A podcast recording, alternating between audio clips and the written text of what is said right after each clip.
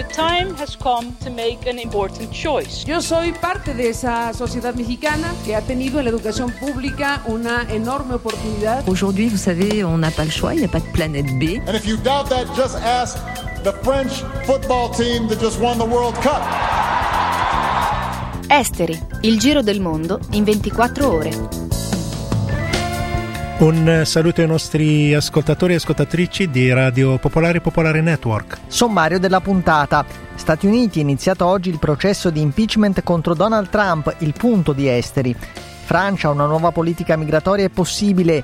25 esperti di immigrazione hanno presentato una serie di proposte che mirano a semplificare il diritto al soggiorno degli stranieri. Sul clima ascoltate i giovani e gli scienziati. Alla cinquantesima edizione del forum di Davos, Greta Thunberg mette i leader mondiali davanti alle loro responsabilità. Vogliamo mostrare un popolo ricco di vita e voglia di fare, Chef Rubio racconta la sua esperienza a Gaza. Terre agricole e il coinvolgimento delle imprese tedesche nel land grabbing in Africa, il caso ugandese. Sull'app ufficiale di Radio Popolare potete ascoltare esteri e scaricare il podcast.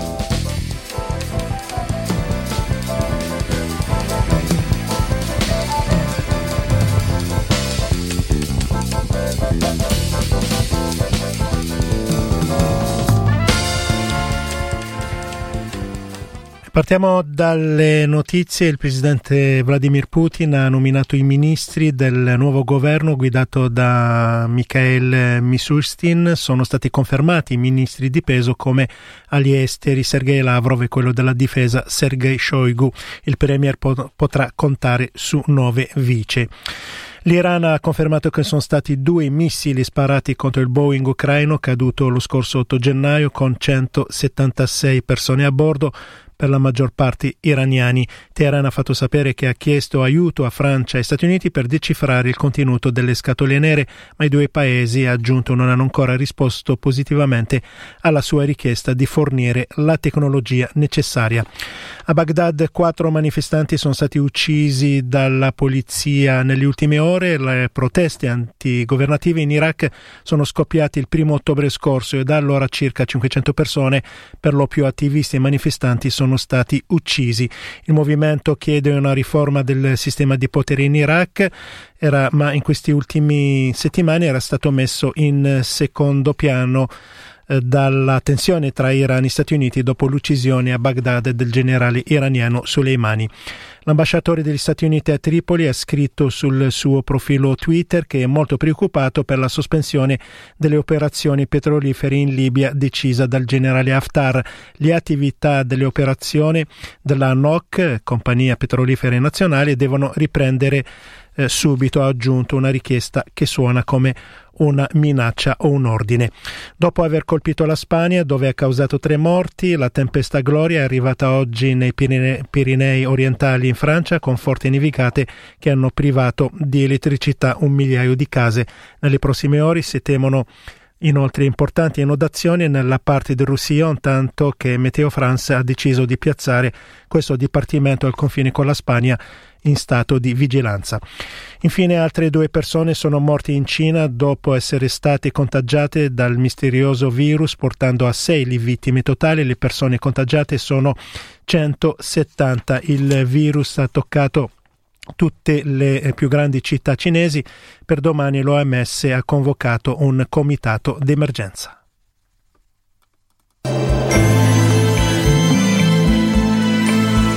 Esteri il giro del mondo in 24 ore. Radio Popolare, Popolare Network.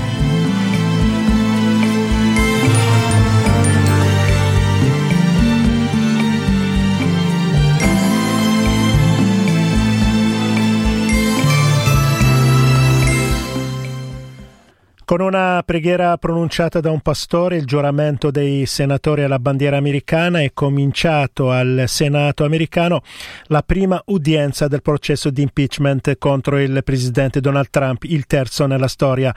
Tra democratici e repubblicani è già scontro frontale, al centro della battaglia la controversa mozione presentata dal leader della maggioranza repubblicana al Senato, Mitch McConnell, che mira a un processo veloce come auspicato da Trump, possibilmente ovviamente senza nuovi documenti, testimoni e documenti. Sentiamo Roberto Festa. Finalmente, dopo mesi di polemiche, di scontri, di strategie di diverso tipo, si apre il processo a Donald Trump al Senato. Si apre con Trump stesso fuori Washington, all'estero, a Davos, a proclamare gli straordinari risultati, secondo lui, dell'economia americana. E si apre con quello che i democratici considerano il primo colpo basso sferrato da Mitch McConnell, il capogruppo repubblicano al Senato. Un colpo basso procedurale. McConnell infatti ha fissato le regole per i primi giorni di dibattito. Ai managers, come vengono chiamati coloro che sosterranno l'accusa Trump, sono state riservate 24 ore di tempo per esporre le loro tesi, ma concentrate queste 24 ore in due giorni. Questo vuol dire allora che l'accusa si troverà a sostenere la sua causa durante la notte, un modo per limitare al massimo il numero degli americani in grado di seguire le sedute in televisione.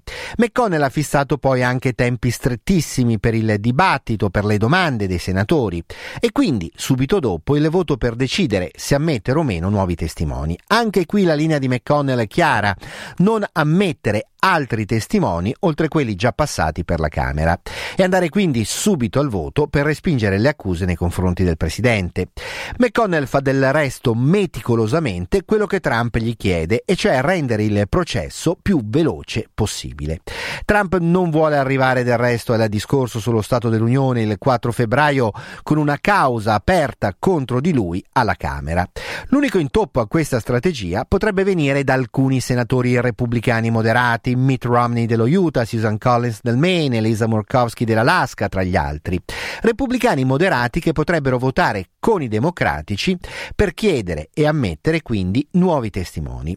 Ci vogliono quattro di questi repubblicani e quindi alla fine i democratici potrebbero riuscire ad avere la maggioranza dell'Aula del Senato, 51 senatori, per ascoltare i testimoni che non sono passati alla Camera. A quel punto il processo al Senato contro la volontà di Trump potrebbe allungarsi, potrebbe diventare quindi imbarazzante per Trump stesso. Nella strategia ci sono però anche pericoli per i democratici. Democratici che si troverebbero a gestire il processo a Trump proprio nella fase iniziale delle loro primarie. Lo ricordo, il 3 eh, di febbraio in Iowa si vota. Di più, i repubblicani, quasi per ritorsione, potrebbero chiamare a testimoniare Hunter Biden, il figlio di Biden al centro dello scandalo ucraino, con possibili imbarazzi con possibili ricadute negative proprio per il candidato democratico alla presidenza.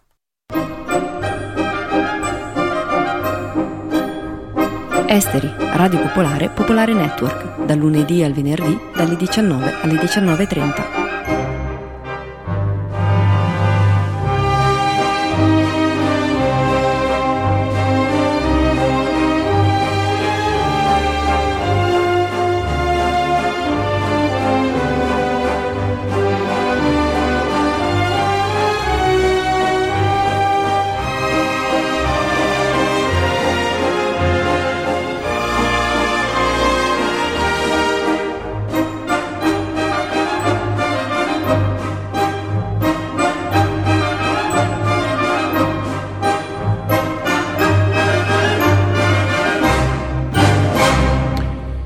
Andiamo in Francia, una nuova politica migratoria è possibile quello, e questo è il pensiero di 25 esperti di immigrazione che hanno prodotto un eh, documento con una serie di proposte. Sentiamo il servizio di Luisa Nanipieri.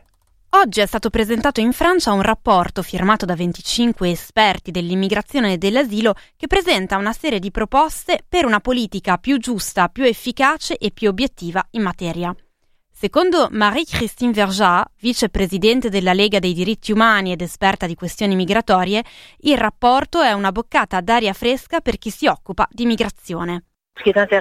Quello che è interessante è che questo rapporto è stato scritto da degli alti funzionari pubblici, come Pascal Brice, che dirigeva l'Ufficio per la protezione dei rifugiati, sono persone che hanno esperienze diverse, ma soprattutto conoscono l'argomento, la realtà di queste problematiche. Mi sembra che siano realisti ed è qualcosa di cui abbiamo enormemente bisogno oggi. Uno di loro parla della povertà nel dibattito su queste questioni e mi trova d'accordo, perché vediamo che si manipolano i dati, si dice di tutto, anche cose senza fondamento, e si alimenta la paura. Sono delle proposte che parlano di rivedere complessivamente il sistema? Non è una revisione completa, ma propongono diverse misure realistiche che permetterebbero di semplificare il dispositivo. Ad esempio, presentano l'esperienza di un imprenditore che deve rinnovare dei permessi di soggiorno e si confronta a delle complicazioni amministrative impensabili. Quindi è necessario semplificare. Tra le proposte si parla di introdurre dei permessi di soggiorno a partire da 5 anni o permanenti. E poi bisogna ricordare che oggi ci sono molte più persone che entrano in Francia regolarmente di quante non riescano ad ottenere un titolo di soggiorno. Quindi tra le proposte si parla di facilitare l'accesso ai visti nei consolati.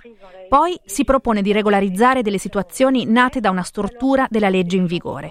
Parlo di quelle persone che non possono essere espulse ma non hanno un permesso, come i genitori di bambini francesi, o di quelle che hanno affrontato delle violenze pesantissime durante il percorso migratorio, che vivono delle situazioni di estrema precarietà e vulnerabilità, ma non hanno diritto all'asilo.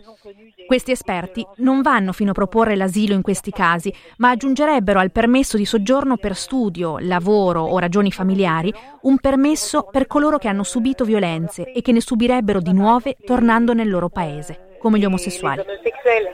Il rapporto considera anche le problematiche legate al riscaldamento globale. Si parla, giustamente, di sfollati ambientali, perché oggi la maggior parte delle persone che si spostano per dei motivi legati al clima e all'ambiente, in realtà si spostano all'interno del loro paese. Quindi nel rapporto si propone una nuova convenzione internazionale che permetterebbe la solidarietà internazionale verso queste persone. È una buona proposta, ma ci sono anche cose con cui non sono d'accordo in questo testo e due che trovo inquietanti, come la necessità di migliorare i riaccompagnamenti alla frontiera. Se ne parla da anni, ma lo si fa con sprezzo dei diritti, e la proposta di creare dei centri chiusi nei porti. Direi che non ne abbiamo bisogno, ne esistono già abbastanza. Già prendiamo le impronte di queste persone, non c'è bisogno di rinchiuderle. Un'altra cosa che mi lascia perplessa è quando dicono di decidere unilateralmente di non rispettare il regolamento di Dublino. Ma gli Stati non hanno nessun obbligo legale di respingere le persone nel primo paese d'ingresso. Secondo lei possiamo parlare di proposte shock come hanno fatto dei media francesi nel contesto attuale? Ah sì, sono sicuramente proposte che contrastano la politica migratoria che viene praticata al giorno d'oggi. È una boccata d'aria fresca sentire qualcuno che dice che bisogna abbandonare l'aberrazione del sistema attuale, dove il Presidente della Repubblica corre dietro al fronte nazionale pensando alla rielezione. Lo Stato applica delle politiche razziste che colpiscono soprattutto i paesi subsahariani.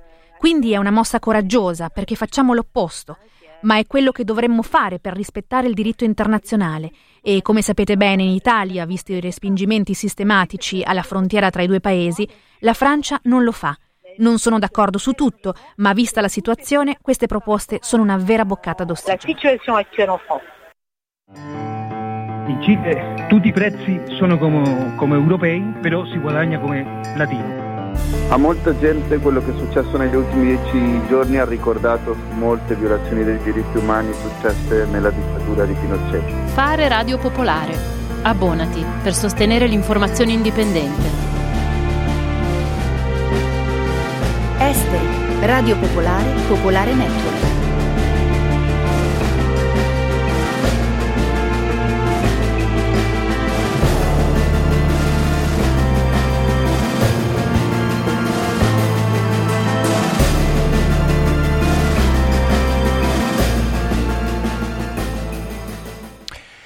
Il 23 settembre all'ONU il, e oggi al cinquantesimo edizione del forum di Davos c'è stato il faccia a faccia Greta Thunberg con i leader mondiali e anche oggi ha messo tutti davanti alle loro responsabilità per quanto riguarda il riscaldamento globale. Sentiamo il servizio di Veronica Tetamanti. Oggi al cinquantesimo forum di Davos, o World Economic Forum, un meeting internazionale di economia con cadenza annuale situato appunto a Davos, nel canton Grigioni in Svizzera, a presenza di economisti, giornalisti e capi di Stato, Greta Thunberg si è così espressa in merito ai cambiamenti climatici. Il mondo sta ancora bruciando, ha detto, citando il suo stesso discorso al forum di Davos dello scorso anno. I passi avanti fatti dai governi sono irrisori e poco significativi È urgente, secondo la giovane svedese, una rapida transizione a un'economia a zero impatto ambientale. When we children tell you to panic, we're not telling you to go on like before. We're not telling you quando noi, i vostri figli, vi diciamo di essere nel panico riguardo ai cambiamenti climatici, non stiamo dicendo di continuare a comportarvi come facevate prima. Non vi stiamo dicendo di compensare le vostre emissioni pagando semplicemente qualcuno che pianti degli alberi, in posti come l'Africa, quando nello stesso momento foreste come quella amazzonica vengono diboscate ad una velocità molto più alta. Piantare alberi è una buona cosa, ovviamente, ma non è neanche lontanamente abbastanza, o quello che serve, e non può rimettere a posto il clima o correggere appieno i danni ambientali. E lasciatemi essere chiara, non abbiamo bisogno di un'economia che usi meno carbone, non abbiamo bisogno di meno emissioni. Le nostre emissioni devono fermarsi. Dal punto di vista della sostenibilità ambientale, la destra, la sinistra, così come il centro, hanno tutti fallito, perché questo mondo, nel caso non ve ne foste accorti, sta ancora bruciando. La transizione non sarà facile, sarà difficile e a meno che non si inizi ad affrontare il problema ora, assieme, con tutte le carte in tavolo, non saremo in grado di risolverlo in tempo.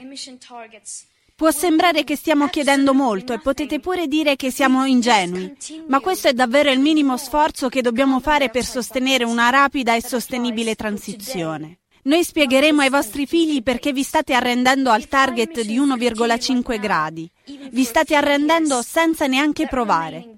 Bene, io sono qui a dirvi che la mia generazione, diversamente da voi, non si arrenderà senza combattere.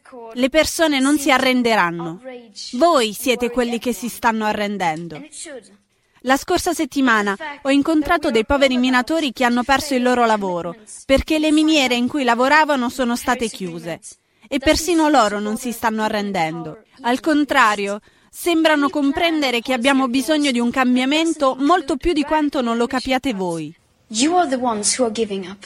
Last week I met with Polish coal miners who lost their jobs because their mine was closed. And even they had not given up. On the contrary, they seem to understand the fact that we need to change more than you do. Nel suo discorso Greta ha ribadito che le tempistiche con cui affrontare il problema sono molto brevi, occorre intervenire ora e che per fronteggiare i cambiamenti climatici serve un'azione collettiva, coordinata tra i vari stati del mondo. Le azioni individuali non sono sufficienti. Durante la giornata anche Donald Trump è intervenuto con una conferenza stampa al forum di Davos. Il presidente americano ha esaltato la crescita economica americana durante la sua presidenza, l'inizio degli accordi commerciali con la Cina e il nuovo trattato commerciale con Canada e Messico, che sostituirà il disastroso NAFTA. Donald Trump ha inoltre esortato l'Europa a seguire l'esempio statunitense e a non ostacolare i rapporti con gli Stati Uniti, come invece sembra voler fare l'Europa portando avanti il discorso sulla digital tax alle multinazionali che operano via Internet. L'unico accenno di Trump all'ambiente è l'annuncio, di cui si dichiara molto orgoglioso, che gli Stati Uniti aderiranno all'iniziativa del Forum di Davos di piantare mille miliardi di alberi entro il decennio iniziativa di cui Greta Thunberg ha fatto notare le criticità durante il suo discorso. Piantare alberi è una buona cosa, ovviamente, ma non è neanche lontanamente abbastanza e non può servire da sola a correggere appieno i danni ambientali.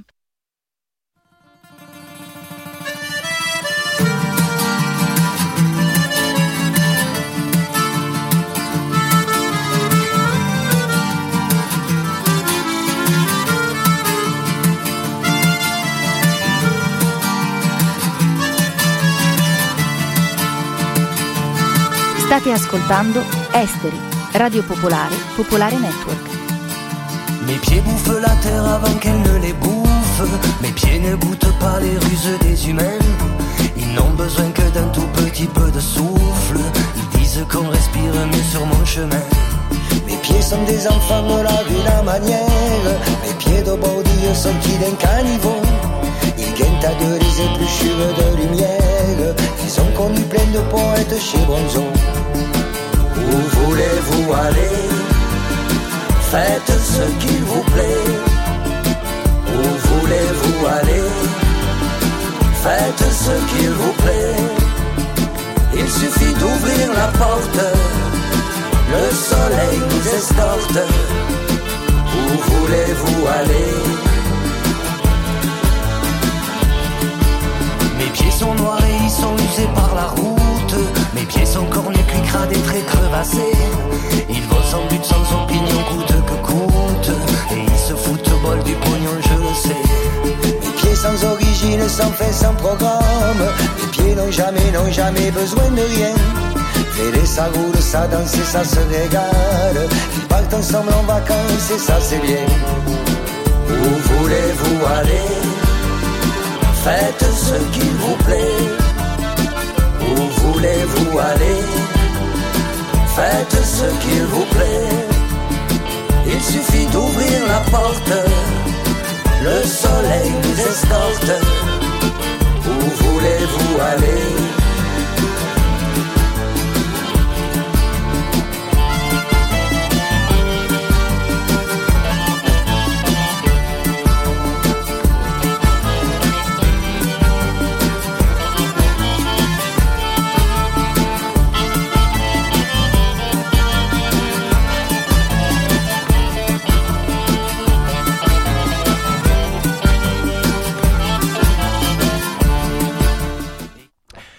Vogliamo mostrare un uh, popolo ricco di vita e voglia di uh, fare così Chef Rubio questa mattina nell'intervista delle 7 ehm, a cura di Serena Tarabini la sua esperienza nella striscia di Gaza. Sentiamo un brano dell'intervista.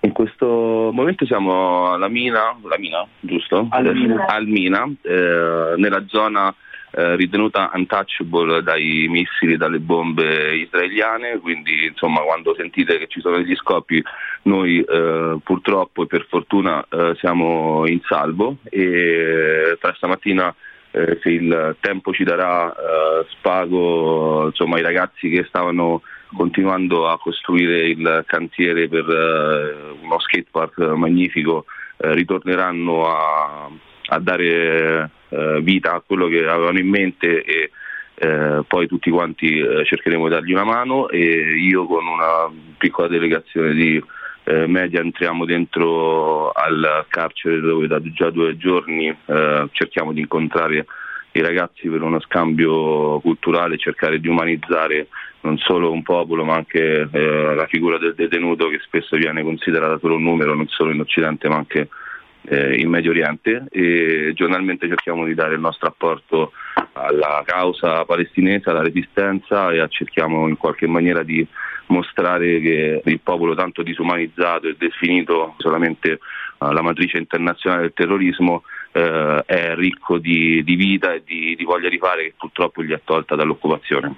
Andando a vedere anche sulla pagina della, del Gaza Freestyle Project e del festival si vede che le attività che sono state portate avanti in questi giorni sono state tantissime, anche con un grande coinvolgimento da parte della popolazione locale che sicuramente ne ha bisogno appunto per uscire eh, dall'isolamento. Freestyle Festival uh, l'ho scoperto quest'anno uh, ed è grazie a loro che sono riuscito ad entrare è un, uh, un, movimento che nasce da, dal ceppo skate eh, che vorrebbe lasciare qualcosa di pragmatico sul quale poi dopo uh, gettare una base di inizio uh, normalità per le generazioni che ci sono adesso e per quelle che verranno. E, e da lì poi si sono aperte diverse branche che possono essere la difesa personale, insomma l'analisi del ruolo purtroppo tenuto sotto una condizione eh, di oppressione della donna, cercando di darle respiro, di eh, farle capire che fuori è possibile un'altra eh, realtà e così anche dando dimostrazione pratica agli uomini che eh,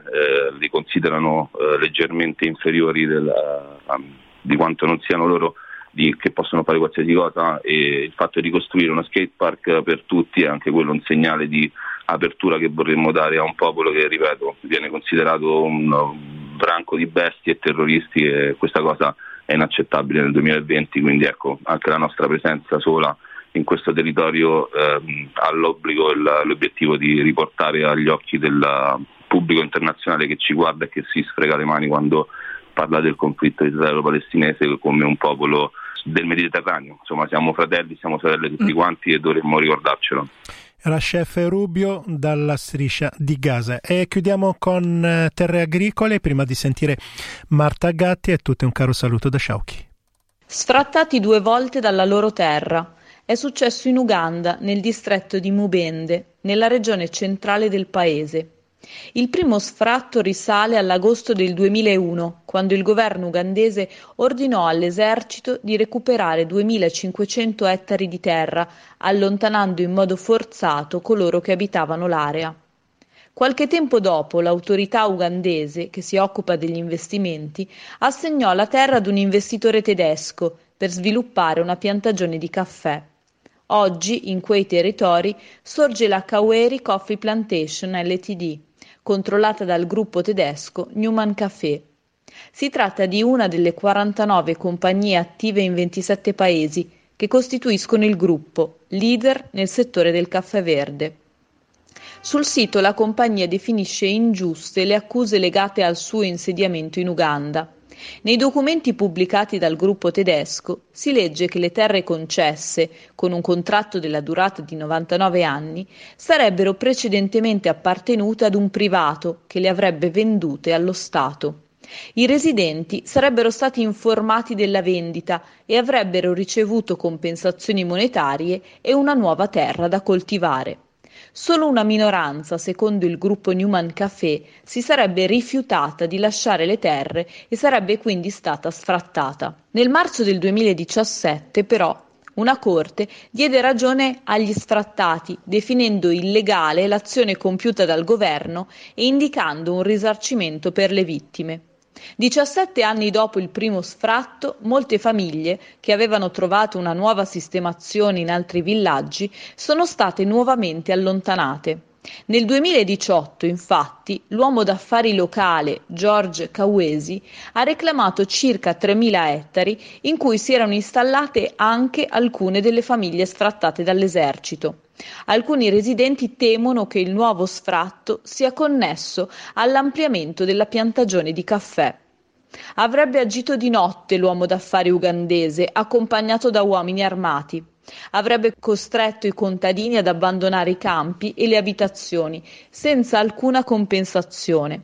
Lo sfratto avrebbe coinvolto circa 3.000 persone. Durante gli scontri una persona è morta e 28 sono state arrestate.